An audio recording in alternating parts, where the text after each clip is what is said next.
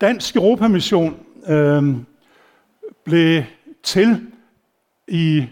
Nu skal jeg se, om jeg kan finde noget at skifte den her. Skal man pege et eller andet sted hen? Hmm? Dernede. Okay. Ja. Men det gør jeg så også, så, så prædiker jeg til jer sådan en gang imellem. Det er, det er dejligt. Men øh, Dansk Europamission blev skabt i, øh, i 1964. Det var et umådeligt godt år. Altså, dem, der er Brøndby-fans, de vil sige, ja, det var et fantastisk godt år. Um, men øh, dem, der er født i 64, kan jo også sige, at det er et godt år. Men øh, uh, H.K. Nærskov, som var øh, præst, han øh, sad en dag og læste sin bibel og læste missionsbefalingen, hvor Jesus han siger, mig er givet al magt i himlen og på jorden. Gå derfor ud, og alle folkeslagene, det er ikke øh, sådan nationer, det er etniske grupper, gør dem til mine efterfølgere. Gør mine dem disciple, og gør det ved, at I også øh, døber dem i faderens, i søndens og i helligåndens navn. Og så er der lige en ting også. I skal altså lære dem alt det, jeg har befalet jer. Det betyder, at vi er selv nødt til også at lige finde ud af, hvad er det egentlig Gud han vil med os, og hvad er det, han har befalet os, så vi kan give det videre. Og så siger han, og se, jeg er med jer alle dage ind til verdens ende. Det ramte ham. Og øh, han tænkte, jamen hvor er det, de unåede er? Hvor er dem, der ikke har hørt evangeliet? Og dengang var det meget, meget øh, let at komme til at tænke ind i det kommunistiske regime, der var i Østeuropa, hvor at kommunismen hvilede tungt, religion var forbudt, Kristne var under jorden, de mødtes i hemmelighed. Der var præster, der blev øh, samlet op af det hemmelige politi. Sovjetunionen kørt væk, og man så dem aldrig mere, osv. osv. Mange, mange brutale historier. Og han begyndte at rejse der, og kom hjem med de her historier til kirkerne i Danmark, og begyndte at dele det. Og det blev fødslen af Dansk Europamission. Og en af de ting, man gjorde, det var, at man øh, bad for Østeuropa. Bad om, at jerntæppet som man kaldte det der massive mur, der var der, der syntes så uigennemtrængelig. Man bad om, at den måtte falde. Og det gjorde den jo. Og i dag er kirken i Østeuropa er stærk. Kirken multiplicerer sig selv. De unåede er ikke længere dem, der bor i Østeuropa, men de unåede er andre steder i verden. Og da kirken kunne klare sig selv i Østeuropa, der skiftede vi fokus til den muslimske verden, og det vil jeg gerne også fortælle jer lidt om i dag.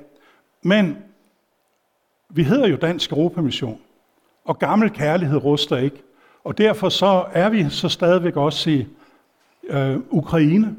Og øh, det var bestemt ikke vores plan. Men øh, krigen betød, at vores gamle partner i Ukraine øh, valgte at sige til os, vil ikke komme og være sammen med os og, og hjælpe os med at bringe nødhjælp ud i frontområderne til de menigheder, der er der. Fordi det viste sig meget snart, at der var mange af menighederne i Ukraine, at der var folk, der følte sig kaldet. Ikke til at, at gå, altså rejse væk, men til at blive. Og dem, der valgte at blive, det var blandt andet tusind unge mennesker, som er blevet trænet i diakonalt arbejde, blevet trænet til at gå ud og vise barmhjertighedsgerninger til mennesker, som har det allersværest, handicappede, ældre folk, der ikke kan klare sig selv. Og mange af dem er blevet, og de arbejder i dag ude i frontområderne med at bringe nødhjælp ud øh, igennem vores partner, der er der. Og den, i den pakke, de får ud, det er sådan en madpakke til en uge, hvor at øh, i den kasse ligger der så typisk også hvis ikke de har fået Bibelen, så ligger der en Bibel, og der ligger den ukrainske børnebibel, hvis det er, at der er børn. Så vi er stadigvæk involveret i øh, Østeuropa. Men der er millioner af mennesker, som der er brug for at høre om Jesus i lande, som øh, øh, er svære og som skræmmer os.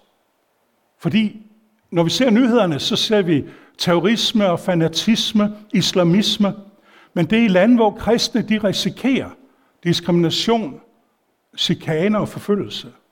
Og øh, jeg har bare lyst til at sige at det der forfølgelsesbegreb, vi tænker ofte, at det handler om, at folk de bliver fængslet og slået ihjel. Hovedparten af al form for forfølgelse, det er chikane, der foregår i familien. Det er, når, når man er blevet en kristen, og familien finder ud af det, at så kan det være, at man får stuerast, eller du skal ikke spise sammen med os andre, du skal spise for dig selv ude i køkkenet, eller man bliver gjort afløs. Det kan også være diskrimination på arbejdspladsen, hvor du bliver aldrig forfremmet, fordi det er dig, der er en kristen, og vi bryder os ikke om kristne her. Og så kan det selvfølgelig også være, at man bliver fængslet, og myndighederne er på nakken af en. Men hvor er det så, at de her mennesker er henne i verden? Hvor finder vi dem henne? Jo, vi finder dem i det her bælte, som øh, meget populært i missiologi bliver kaldt for 10-40-vinduet, den 10. og 40. 20. nordlige breddegrad. Her der er op mod 90 procent af alle, som ikke har hørt evangeliet i verden, de bor her. Og når vi ikke kan sige det mere præcis, så er det fordi, det, vi ved det i bund og grund ikke. Og øh, det her det er en, en, en øh, kilde, vi har fra det, der hedder The Joshua Project, som øh, arbejder generelt med anslået procenter. Altså ikke, de, de siger ikke, vi er ikke præcise, men, men, men det peger i den her retning, så det er det, I skal høre. Og her, iblandt de 90 procent, måske op mod det, som ikke har hørt evangeliet i verden i dag, her finder du også de kristne, som der risikerer forfølgelse, øh, eller på anden måde at blive chikaneret. Øh, de er naboer til dem, der ikke har hørt evangeliet. Prøv lige at, at tænke på det her. Op mod 90 procent af dem, der ikke har hørt evangeliet, bor der. Op mod 90 procent af dem, som risikerer forfølgelse, bor der. Det fortæller os noget. Det fortæller os, at vi har en forpligtelse over for vores brødre og søstre, som øh, risikerer den her forfølgelse. Og især til at hjælpe dem til at være missionale. Fordi sikken mulighed det er for at forkynde evangeliet på trods af. Og nu skal I bare høre. Sandheden er den, at de gør det. Vi arbejder sammen med kirker i den muslimske verden, som er missionale. Nøglen til at nå de unåede, nøglen til at færdiggøre Jesu missionsbefaling, det er de kristne, der risikerer forfølgelse. Hvorfor? Fordi de, øh, dem, som er forfulgte, de er ofte kulturelt forbundet med dem, der forfølger dem. Og de er kulturelt forbundet med dem, som endnu ikke har hørt evangeliet. Og så kan de forfulgte sproget. Jeg blev missionær som 19-årig, og det, der ændrede mit liv, det var en muslim, jeg mødte ved Damaskusporten i Israel, som stillede mig et spørgsmål øh, på den her måde. Han sagde, Nå, øh, da han fandt ud af, at jeg var dansker, så sagde han, Nå, så er du kristen. Ja, jeg er kristen. Nå, han var muslim. Så elsker du jøderne. Og jeg sagde, ja, jeg elsker jøderne. Er det ikke fantastisk? Jeg er altså fuldstændig politisk ukorrekt. Uh, ja, er det ikke fantastisk? Gud har givet dem landet tilbage, og det er jo et mirakel, og jeg kørte fuldstændig ud af den der tangent. Men ved du hvad, jeg ikke kunne sige? Jeg kunne ikke sige, jeg elsker også muslimerne. Og ved du, hvorfor jeg ikke kunne sige det? Fordi jeg aldrig havde lært, at jeg som kristen skulle elske muslimerne. Jeg havde aldrig lært det. Der, der åbner Gud mine øjne, og jeg får en vision. Jeg får lov til at se ind i den her unge mands hjerte, og det jeg ser, det er, at jeg ser forkastelse. Jeg ser en situation, som er kaos, som er bundethed i at skulle gøre opfylde for om muligt at kunne redde sig en plads i himlen, og det ved vi jo ikke, fordi det kan være, at alle ikke kan lide os. Og så fik jeg lov til at se, som ind i hjertet på hele den muslimske nation, den forkastelse, den frygt, som de lever med. Og jeg var dybt chokeret. Jeg ved ikke, hvordan jeg endte snakken med ham. Men jeg gik hjem på mit hotelværelse, og så satte jeg mig på min seng, og så græd jeg. Så sagde jeg, Gud, hvad har det her med mig at gøre? Og Helligånden sagde til mig, jeg vil lære dig at elske dem, som du har svært ved at elske. Jeg vil lære dig at elske muslimerne. Se, der er et hjertesprog, du skal lære. Også selvom vi måske aldrig får lært tajikisk eller arabisk eller andet, men så vil Gud, at vi skal lære et hjertesprog. Og det vi gør nu her, det er, at vi giver hjælp til de forfulgte, som distribuerer de her ting til deres unåede naboer i lokalsamfundet. Nødhjælp til forfulgte, Det hjælper dem til på en praktisk måde kan give kærligheden videre til dem, som er unåede, dem, der aldrig har hørt evangeliet. Det er, øhm, og jeg har jo selvfølgelig glemt at skifte, men nu skal I få lov til at følge med. Jamen, det var fordi, jeg synes, I kiggede lidt for meget på billederne. Jeg vil gerne, I skulle kigge på mig. Jeg skal se, om jeg kan finde ud af det her også. Ja. Jeg vil gerne give jer et indblik i et land, som øh, sådan er begyndt at vokse på mig. Jeg har besøgt det et par gange, og det har også været meget op i medierne, og det er Tyrkiet. Jeg skal til Tyrkiet om, om halvanden uge, hvor jeg skal ned og hjælpe en menighed, øh, som har været meget involveret i nødhjælpen ude i øh, jordskældsområderne. Men Tyrkiet, 82 millioner indbyggere, der er 6.000 plus konvertitter fra islam. Og når man tænker på det, så er det jo ud af 82 millioner ikke ret mange. Men prøv at tænk, her der stod kristendommens vugge i det her land. Og det her land er fortsat et af de mindst evangeliserede lande i verden. På trods af, når vi bladrer i vores Bibel, så er det ofte beretninger, som også kommer ud derfra, at vi læser. I Tyrkiet er der menigheder. Jeg vil gerne fortælle jer om, om en menighed. Det er den menighed, jeg skal ned til. Den her menighed, den ligger på gågaden i Izmir. Izmir er en millionby i det sydlige øh, Tyrkiet, som øh, faktisk er øh, navnet på os, altså Smyrna, som er et bibelsk navn. Øh, men Izmir ligger så ikke præcis det samme sted, men øh, lidt, lidt ved siden af. Men, men her ligger der flere kirker, og faktisk så er der mange, der spørger mig om, hvor mange kirker er der så i Tyrkiet? Jamen, der er nok 200 øh, plus menigheder i Tyrkiet. Og øh, de menigheder er registreret af myndighederne. Så er der alle de andre menigheder, dem der ikke er registreret, fordi det er rigtig svært at blive registreret som kirke i Tyrkiet. Men den her menighed, der ligger på gågaden øh, i, øh, i Izmir, de øh, har øh, blandt andet fredag aften en lovsangsaften. Og øh, det her, det er simpelthen mission i nærområdet. De har ikke lov til at øh, dele bibler ud til folk ude på gaden. Men øh, hvis du kan se på billedet, det store billede, så kan du stå nærmest og kigge ind af vinduerne. Det er gågaden, der går øh, mange tusinde mennesker forbi der hver eneste dag.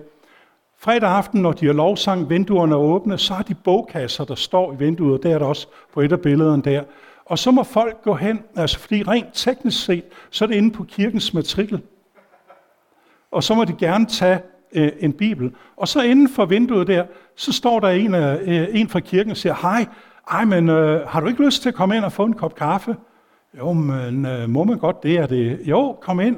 Og så sætter de sig der i gudstjenesten. Sidst jeg var der øh, i januar måned, der øh, øh, får jeg lov til at, at forkynde. Jeg må ikke kalde frem til forbøn, fordi så er jeg jo missionær. Altså, øh, det, det går ikke. Så jeg kan godt forkynde, jeg kan godt øh, prædike evangeliet, og øh, så er det præsten, så tager han mikrofonen, og så begynder han at, at fortælle lidt. Og mens han står der og snakker, så er der en mand, der kommer gående op til ham og øh, afbryder ham. Går op til ham og afbryder præsten. Altså uforskammet, hvad bilder han sig ind?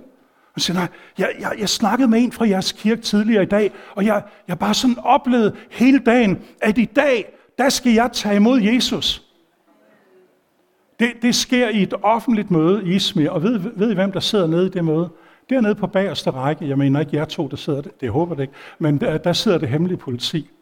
Så de er jo ikke så hemmelige, men altså, de er der. Og hvorfor er de der? Jo, de er der faktisk. Ikke for at holde øje med, om der er muslimer, der kommer til tro, men for at passe på kirken. Og udenfor er der ofte politi. Fordi den her kirke har oplevet, at der var et forsøg på et terrorangreb for 10 år siden. Og nu passer de tyrkiske myndigheder godt på kirken her. Det er også bare en, en anden historie. Mens øh, han øh, siger, jamen jeg vil tage imod Jesus, og så beder vi for ham, beder med ham til frelse, han sætter sig ned, så går der nok fem minutter, så kommer der en mand ind, jeg ser ikke, om han kommer fra gaden af, eller hvor, om han har været i forsamlingen, men han kommer løbende op til præsten, og siger, det er nu, det er nu, det er nu, jeg skal tage imod Jesus.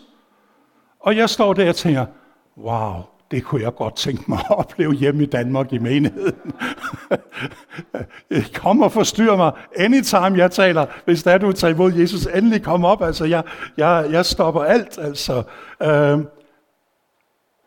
tyrkerne længes efter noget andet end islam. Og det er billedet, vi har overalt i den muslimske verden, at øh, billedet er det, at Jesus er relevant for tyrkere. Jesus er relevant for muslimer, og ved hvad?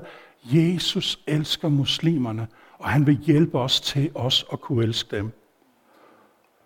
I har hørt om, at der har været jordskælv, og igennem øh, måneden efter jordskælvet, der øh, sammen med de tyrkiske menigheder faktisk igennem det, som er det samme som Evangelisk Alliance i Danmark, der øh, var vi med til at samle penge ind, og det har I måske også været ja, øh, til øh, et projekt, hvor kirkerne har hjulpet især i Antiochia, og det som øh, indsamlingen er gået til, det ser jeg resultatet af her. Det er en teltby, hvor der er felthospital, det er Samaritan Purse, øh, der øh, driver det. Så er der øh, et mobilt bageri, og tænker, er det noget særligt?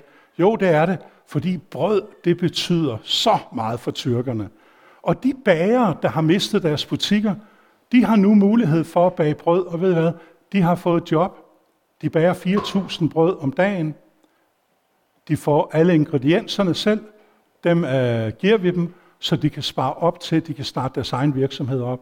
Samtidig med det, så øh, bliver der taget sig af børn, der er efterladt alene, der øh, er blevet forældreløse, der bliver taget sig af mennesker, som er dybt traumatiseret. Og faktisk så er det ikke bare dem, der har været udsat for jordskælvet, der er traumatiseret, men hele den tyrkiske øh, befolkning har traume.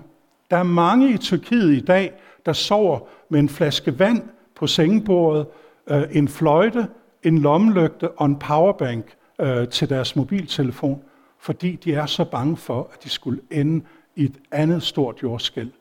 Tyrkerne, de er bange, og det har rystet nationen. Og det, der også er sket, det er, at fordi at kristne igennem barmhjertighedsgærning, igennem praktisk at kunne give hjælp til mennesker i nød, så er der mennesker, der får øjnene op for, hvem Jesus han er. Og så bliver der advaret imod det her. Imamerne, de advarer imod det. I skal ikke gå til de kristne, øh, de der kristne, der, der giver nødhjælp. Altså, det de vil gøre over for jer, de vil bare elske jer og smile til jer og være venlige over for jer. Og så vil de give jer tøj, og de vil give jer mad og give jer mulighed for at få bad, og I giver mulighed for at få vasket tøj. Og øh, de, de, øh, øh, I skal ikke gå til dem. Det, det, det stod der i, øh, i en af de tyrkiske aviser. Altså, fantastisk reklame. Nu er de tyrkiske myndigheder, nu er de bedt øh, øh tyr, de tyrkiske kristnes NGO om at starte en folkeskole. Fordi at de ser, hvad at de kristne de er med til at udrette. Så barmhjertighedsgerninger, det at gøre godt over for andre, det er en nøgle. Vi gør det også andre steder. I øh, Centralasien, hov, der kom jeg lige en tand for langt der. Sådan der. I Centralasien, øh, og du tænker, Centralasien, hvad er det nu, det er? Jo, det er det, man kalder standlanden. Det er Turkmenistan, det er øh, Tajikistan, Uzbekistan, Kazakhstan, Kirgisistan, og så kan man selvfølgelig også fortsætte med Afghanistan og Pakistan. Øh, det, det er ikke de to lande, som jeg nævner her, men det er de her andre lande, der har vi øh, sammen med de kristne med menighederne, der har vi startet krisecentre op og jobcentre op for kvinder, som er voldsramte, kvinder, der har været prostituerede, handlede kvinder. Der er faktisk kvinder, der lever i slaveri i dag i, øh, øh, i Centralasien, for eksempel i Tajikistan, øh, som jeg skal fortælle jer lidt om. Øh, I det land med 9 millioner indbyggere, der er 85 procent af alle kvinder i det land de oplever vold i hjemmet. Og hvad er årsagen til det? Jo, der ligger en religiøs, kulturel årsag til det. I Koranen står der, at din kone skal du behandle som en mark. Hun skal pløjes, hun skal slås. Og så kan du allerede høre, det handler altså om, at hvis du vil have velsignelse som mand, så skal du også behandle din kone voldsomt. Og, og det, det, det er helt grotesk i vores tankegang, at det her, at det virkelig kan finde sted. Og der er så mange brudte mennesker.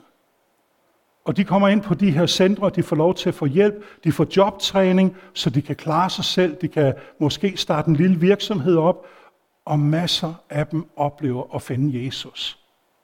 Og det her, det er et land, som er unået med evangeliet. Et land med 9 millioner indbyggere og 3.000 øh, etniske, tajikiske øh, kristne, der er i landet. Vi øh, arbejder ved at støtte menigheders diakoni til fattige. Et sted i Centralasien, der har en, en menighed på 100 medlemmer. De har brugt diakonien ved at gå ud i deres region og spurgt myndighederne efter, hvem er de fattigste, som har brug for hjælp. Og ved hvad?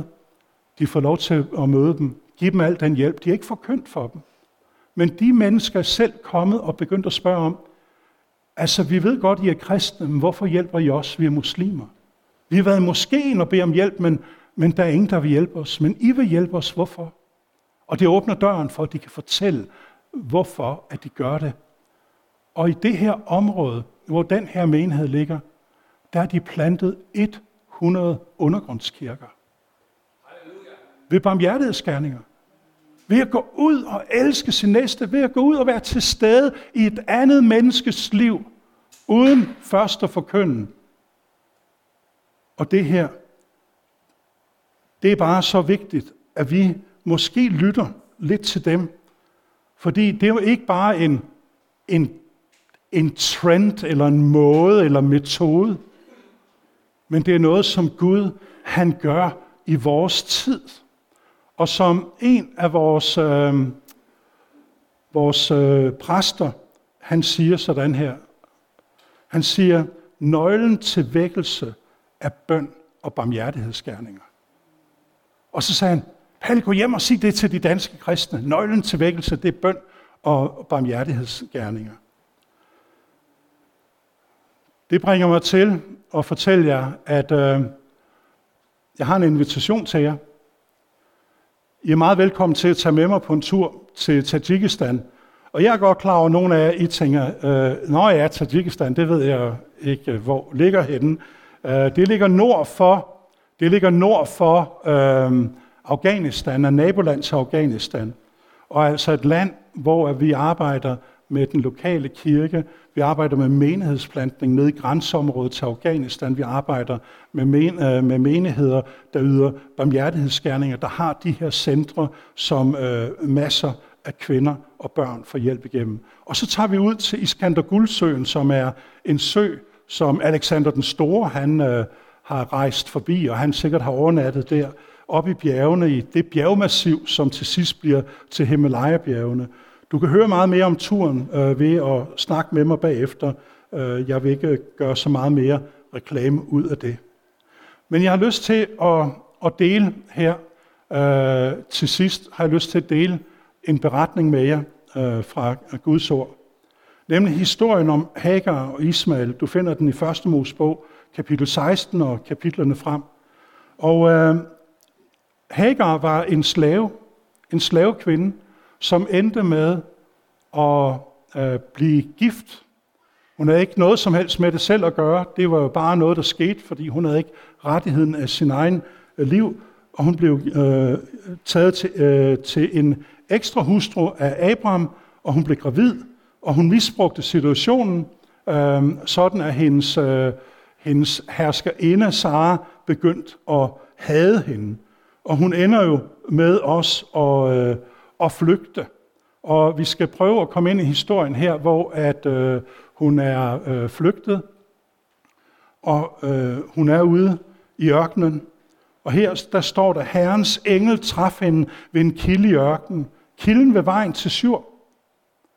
Og så siger han, Hagar, sarsk trælkvinde, hvor kommer du fra, og hvor skal du hen?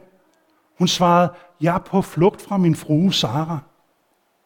Men Herrens engel sagde til hende, vend tilbage til din frue og find dig i hendes behandling. Uh. ah, det ved jeg ikke rigtigt om, jeg har lyst til.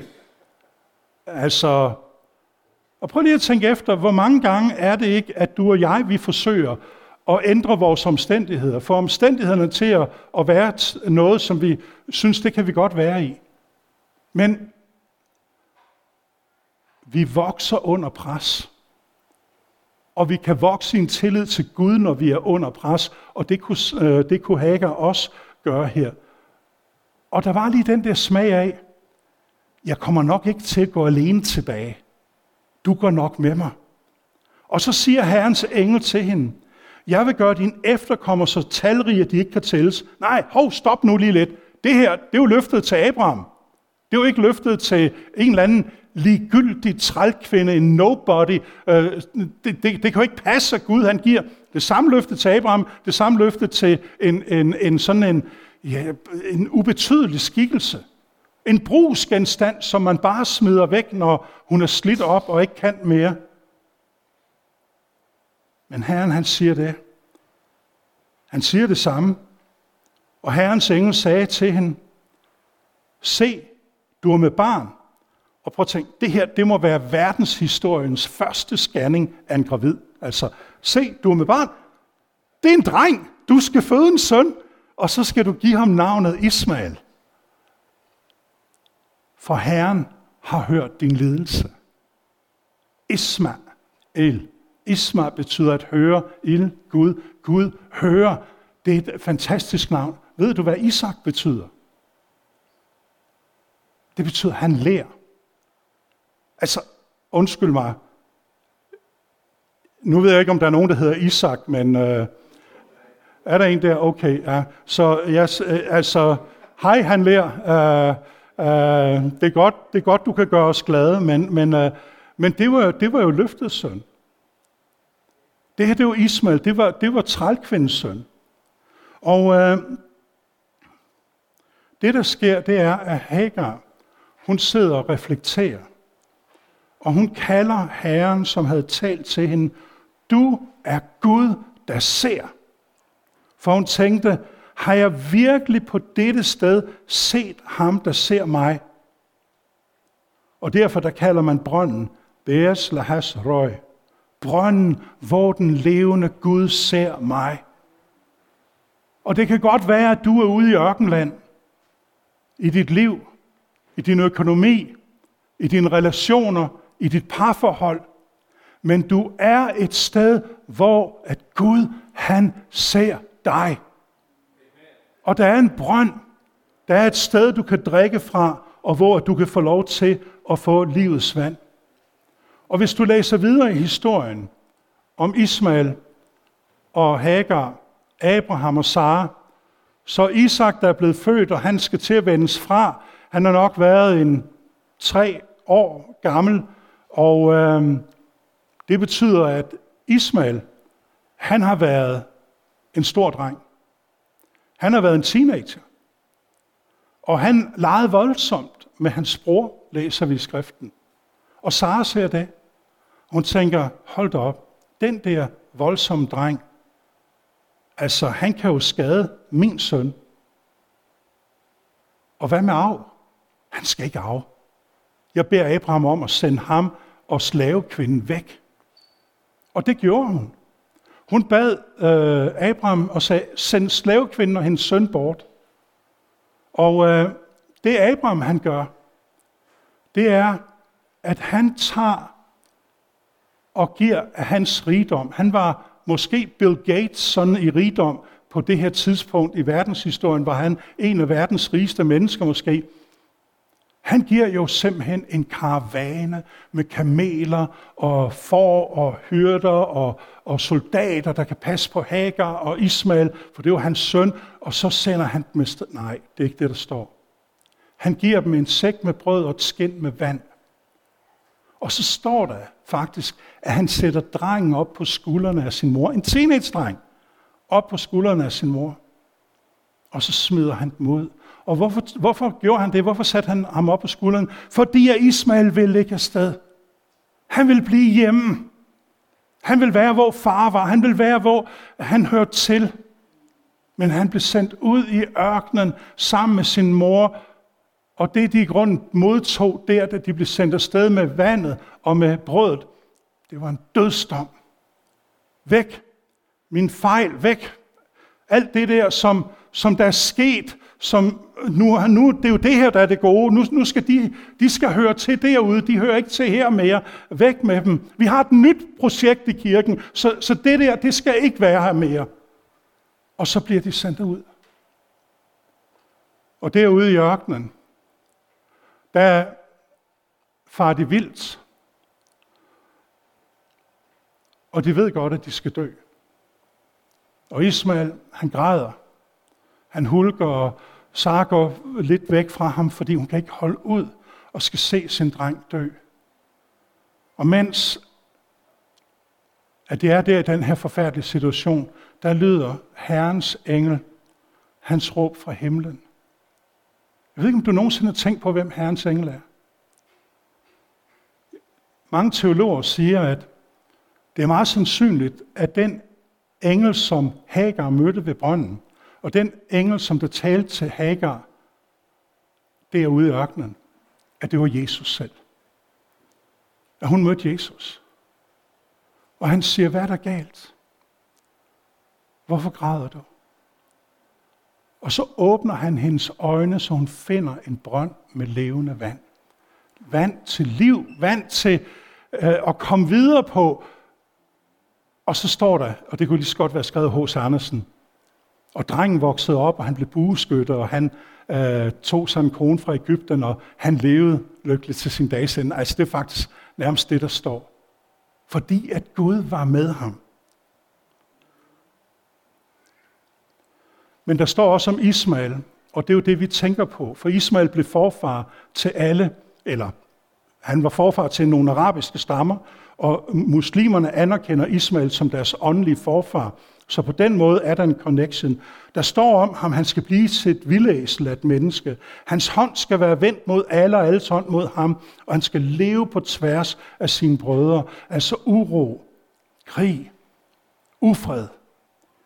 Men prøv så at se det her næste vers, som vi har her i salme 104. Jeg ved, om det her det er et profetisk ord om Guds kærlighed øh, over for Ismael og over for hans børn.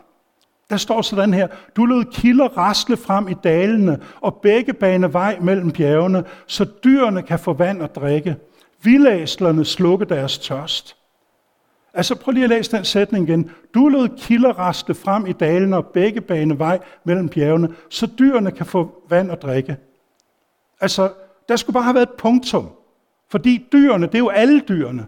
Hvorfor i verden skal vildæslerne pludselig til at have en særlig plads øh, i det her? Det giver jo ingen mening. Hvorfor vildæsler? Fordi at det måske ikke er vildæslet, men det er Ismaels børn. Det er de muslimske nationer, det er dem, som er de unåede i dag, som endnu ikke har hørt evangeliet, som skal få lov til at lære Jesus at kende.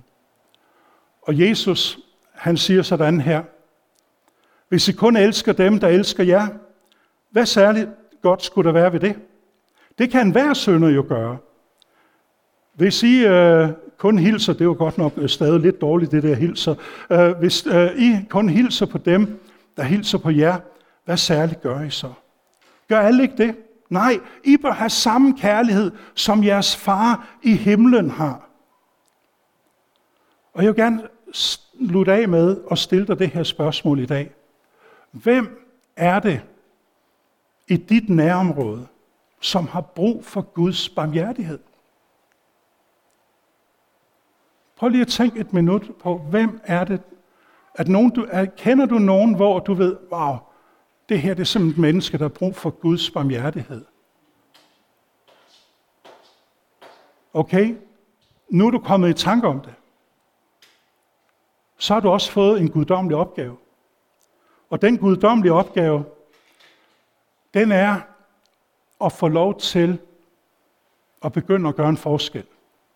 Og hvad er det så, vi skal gøre? Jo, lad os sige, at du har en ven, der ikke er en kristen. En ven, som er langt fra troen. Jeg prøver at illustrere det på den her måde. Øhm, Altså, din ven, du tænker, han ligger helt ude på minus 10, altså. Han er så langt væk fra Jesus, eller hun er så langt væk fra Jesus, som jeg kan forestille mig. Jeg har aldrig nogensinde fortalt ham, eller vi har aldrig talt om tro, og jeg har da nævnt, at jeg har gået i kirke, og svaret det har været, om jeg skal til fodbold i morgen, eller et eller andet. Øh, men hvad, hvad skal jeg gøre? Jo, det vigtigste er, at du begynder at tale med Jesus om din ven. Begynd at tale med Jesus om din ven, inden du begynder at tale med din ven om Jesus.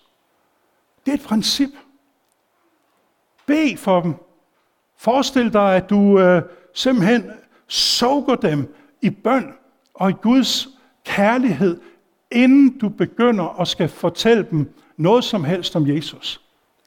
Okay, hvornår er det så timingen? Hvornår er timingen i orden til, at jeg skal dele evangeliet med dem? Jeg plejer at bruge det her princip. Når jeg møder folk, som jeg kender og som jeg har bedt for, så nå, hvad så? Øh, prøv at fortælle mig nogle af dine ups og nogle af dine downs. Hvad har været godt i den uge? Hvad har været noget skidt i den her uge? Og så nogle gange så opdager jeg, at der er nogle ting, der er så, der er så smertelige, så svære. Hvor jeg tænker, wow, det er nu. Det er nu, jeg skal komme med det der opmundringsord. Det er nu, jeg skal faktisk tilbyde og bede for ham. Det er nu, jeg skal øh, være den ven, som der peger på det håb, som vi har i Jesus. Og så kan det være, at du tænker, jamen, jamen jeg ved ikke, om det leder måske ikke dem til, til tro.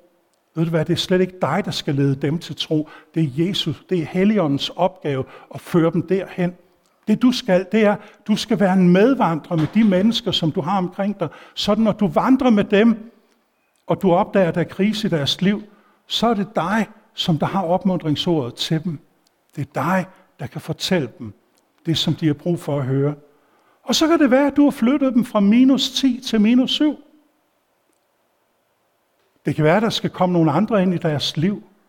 Det kan være, at du skal invitere dem med, når du til sommer skal grille hjemme i haven, eller øh, I skal ud og gå en tur. Så inviter dem med sammen med nogle af dine kristne venner, så de lærer nogle andre også at kende, sådan at de får bygget relationer og netværk med andre end dig, for det kan være, at det ikke er dig. Jeg bad for min far i 35 år, for at han skulle blive en kristen. Det var ikke mig, der førte ham til tro et år før han døde. Det var en helt anden. Og det kan også være, at det er det samme, der sker for dig. Og når de så siger ja til Jesus, så gør dem til disciple og lær dem at gå i Jesu navn. Må jeg fortælle en, øh, at er tid til en, en, en lille historie mere her. Og øh, Bibelen taler om, at vi skal gå, få lov til at opleve at være ledt af Helligånden i forudberedte gerninger. Jesus giver os missionsbefalingen. Og øh, når han giver os missionsbefalingen, så er det ikke en, hvis du har tid og overskud, så er her en opgave, jeg gerne vil, at du skal tage dig af. Det er en befaling. Det er faktisk kirkens eksistensberettigelse. Fordi hvis ikke det var det, vi skulle, så kunne Jesus lige så godt tage os hjem til himlen med det samme, fordi hvad skal vi ellers gøre? Så kan vi blive en kaffeklub, eller vi kan blive en social netværk, men det er en mission, vi er på, som er sendt på fra himlen. Og det betyder også, at det her med at gå, det skal vi finde ud af, hvordan det ser ud i vores liv. Og en af de mest radikale oplevelser, jeg har oplevet med det her, det var en aften inde i København, hvor jeg bor, at øh, jeg skulle rejse øh, dagen efter, og jeg var simpelthen træt. Jeg havde været til et møde, og jeg skulle hjem, og jeg sagde, åh, du er ikke engang pakket, du skal være i lufthavnen klokken 5 om morgenen. I kender sikkert det der med, at man, ah, man synes, at man er bagefter. Og så står, så står jeg på, øh, ved Rådhuspladsen ved et busstopsted. Og så er der en, en øh, øh, så er der en mand, der kommer, det, det regner, det er virkelig ikke øh, godt vejr. Så er der en mand, han, han kommer gående, han går sådan her. Og jeg, jeg kunne simpelthen ikke undgå at lægge mærke til ham. Og jeg kunne se, at min bus kom. Den holdt lige for rødt lys. Og jeg tænkte, bus. Og så siger Helligånden, Nej, ikke bus. Ham. Og jeg tænkte bare, åh. Og, og jeg tænkte, det, lad det blive grønt snart. Det blev ikke grønt. Det, det, den skiftede ikke. Og Helion sagde, du skal, du skal snakke med ham.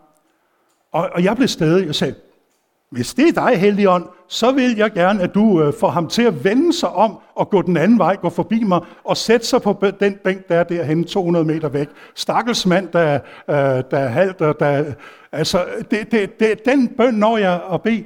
Og det næste, jeg ser, det er den her mand. Han løb. Han løb forbi mig. Og, og jeg så retning. Han løb hen mod den bænk der. Det blev grønt. Min bus kom. Jeg kiggede, han satte sig ned på den bænk. Og jeg tænkte, okay, okay, jeg går derhen, jeg sætter mig ned, og så snakker jeg med ham. Så jeg begyndte at snakke med ham, nå, ja, god aften, det var altså, hvor akavet vil du ikke føle dig, ikke? Der, der er 10 bænke, og der sidder en mand på en bænk, du går hen og sætter dig ved siden af ham, du kan sætte dig på en anden bænk. Jeg sætter mig der og tænker, åh, hvordan starter man det her? Så, nå, men øh, god aften, og han kigger sådan uforstående på mig. Nå, okay, han taler ikke dansk. Så, Spørger, good evening, uh, Huh? Og så, så tænkte jeg, jeg taler heller ikke engelsk. Ah, uh, bonsoir, monsieur. Ah, oui, bonsoir. Kom og så, og så, og så sagde jeg til ham, jeg, jeg er ked af dem, jeg taler ikke fransk. jeg tænkte, hvad vil du med det her? Og så tænkte jeg, jeg har et skud tilbage i bøssen, det er, at fordi jeg boede i, i den arabiske verden, så taler jeg noget arabisk. Så talte jeg til ham på arabisk, så viste det sig at være en algerisk mand, der var kommet til København for at se, om han kunne finde et job.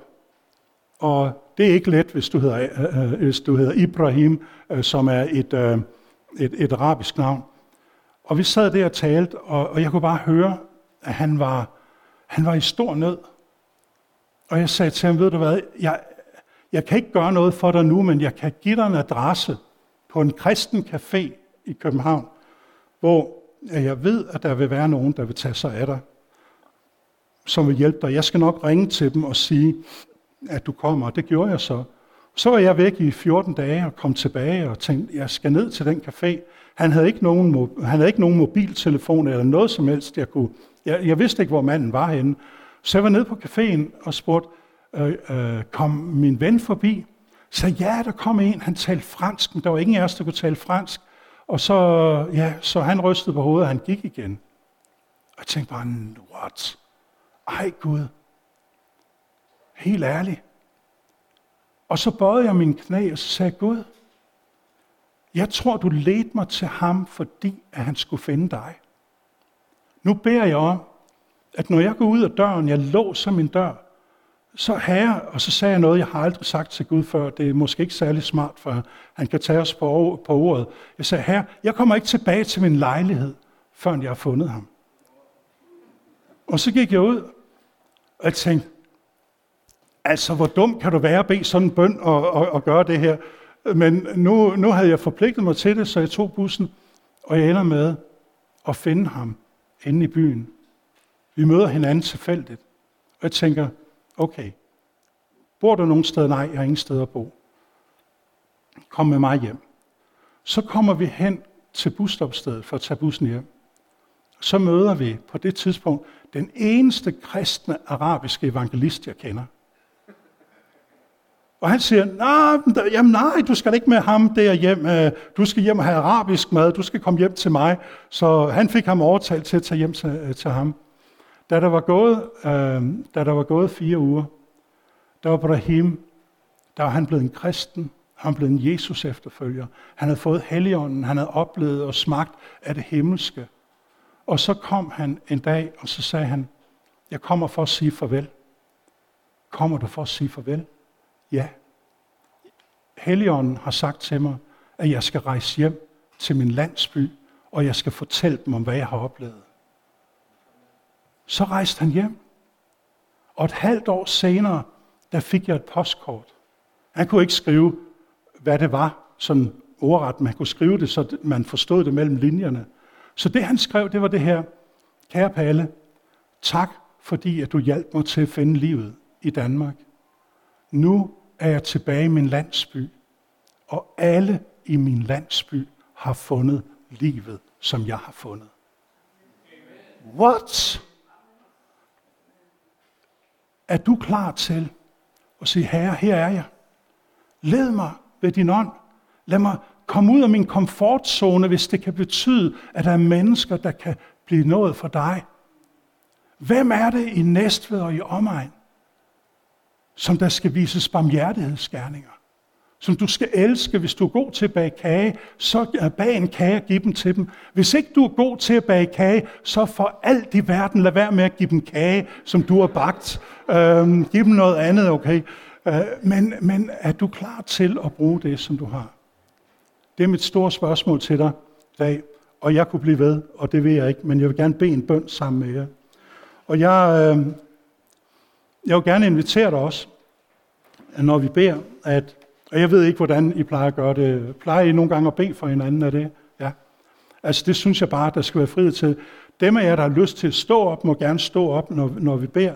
Og hvis der du oplever, at du har brug for nogen, der skal bede for dig, så er der måske mennesker, du er trygge ved, der kan bede for dig. Jeg vil også gerne øh, bede for jer, hvis det er okay. Øh, så vil jeg gerne gøre det. Men skal vi ikke lige rejse os op, og så skal vi bede en bøn nu her. Jesus, det her det er et helligt sted, fordi at du har bragt os sammen for at vise os din kærlighed for dem, vi måske har svært ved at elske. Jesus, jeg beder for vores hjerter. Er du ændret mit hjerte i mødet med en muslim. Men det var din kærlighed, der ændrede alt. Og herre, jeg beder dig om, at du lige nu vil tale ind i det enkeltes hjerte. Bed dig om, at du vil give os tanker om mennesker, som vi skal være noget for.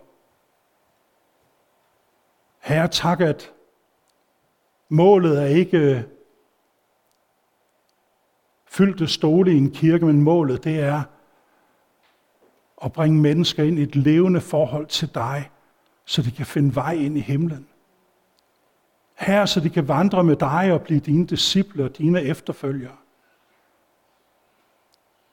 Her, jeg beder dig for Sjølundskirken. Herre, jeg beder dig om, at du vil lade det her være barmhjertighedens hus. Far, jeg beder dig om, at den kærlighed, du har elsket den enkelte med her, Herre, den kærlighed vil du kalde og drage os til at gå ud med i vores nærområde, og ja, til verdens ende. Herre, vi takker dig for dit nærvær. Jesus, kom og tal til os. Herre, giv os mod. Herre, kald på os. Herre, fyld os på ny med den kærlighed, der ikke er vores egen, men der er din, så vi kan elske. Det beder vi om i Jesu Kristi navn. Amen. Amen.